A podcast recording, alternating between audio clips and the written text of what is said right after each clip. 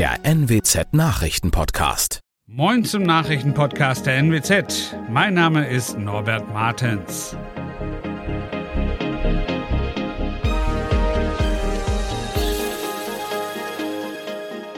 Und das sind unsere regionalen Nachrichten. Wieder Warnstreiks und Flugausfälle an den Flughäfen Bremen und Hannover. Niedersachsen soll mit grünem Wasserstoff unabhängiger von fossiler Energie werden und die berufsbildenden Schulen Technik in Kloppenburg wurden Opfer eines Hackerangriffs.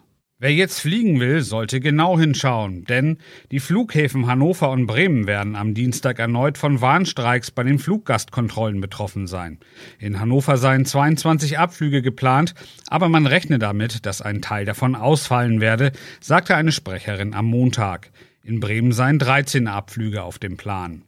Die Dienstleistungsgewerkschaft Verdi kündigte kurzfristig den Streik an, der am Dienstag von 0 Uhr bis 22 Uhr dauern soll. Hintergrund sind die Tarifverhandlungen für bundesweit etwa 25.000 Beschäftigte an den Sicherheitskontrollen. In bislang vier Verhandlungsrunden sei keine Einigung erzielt worden, teilte Verdi mit. Grüner Wasserstoff, der mit erneuerbaren Energien hergestellt wird, soll helfen, Niedersachsen unabhängiger von fossiler Energie wie Öl und Gas zu machen.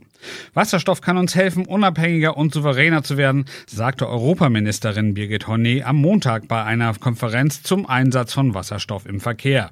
Sie betonte, der Ausstoß von Treibhausgasen im Bereich der Mobilität müsse deutlich gesenkt werden, um das Ziel der Klimaneutralität zu erreichen. Niedersachsen könne dabei eine Vorreiterrolle einnehmen, sagte Hornet.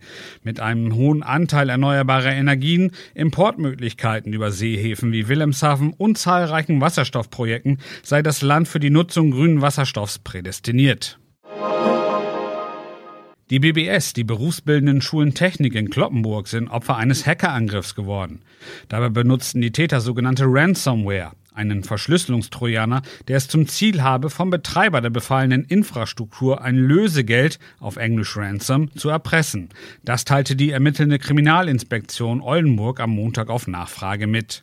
Über alles weitere, wie die Höhe der geforderten Summe oder mögliche Täter, könne zum jetzigen Zeitpunkt noch keine Aussage getroffen werden, hieß es. Da die BBS derzeit ohne Internet ist, findet der Betrieb im Distanzunterricht statt und nicht im Präsenzunterricht. Das waren unsere Nachrichten aus der Region. Weitere aktuelle News aus dem Nordwesten finden Sie wie immer auf NWZ Online.